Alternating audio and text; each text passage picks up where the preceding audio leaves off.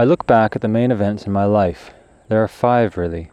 Birth, obviously, adolescence as a whole, my first real relationship, joining the temple, and leaving the temple. That's it. I wonder if one or the other of these events had been different or had not taken place, who I would be now. Of course, some of them really can't be removed, like birth and adolescence, but they could have happened very differently. Birth is huge. It's the starting point of our life, and we come in with momentum. A rocket launched eastward may turn and go northward, but not so easily as one which was launched northward to begin with. The starting trajectory of a person's life is the angle at which they come into the world, and this affects the entire course of their lives.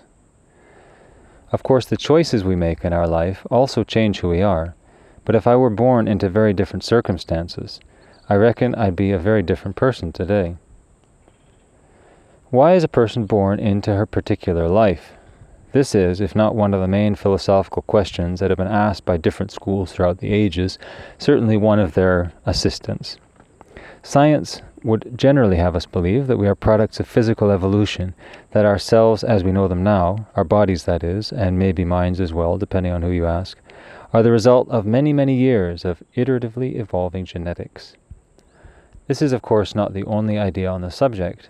Many people believe that the circumstances of our birth, including our parents, the stability of our country or lack thereof, our talents, our personalities, our capacities, our economic levels, and all other obvious and not so obvious trappings and attributes that we may possess, have all carried over into this life from the one before, and in turn from the one before that.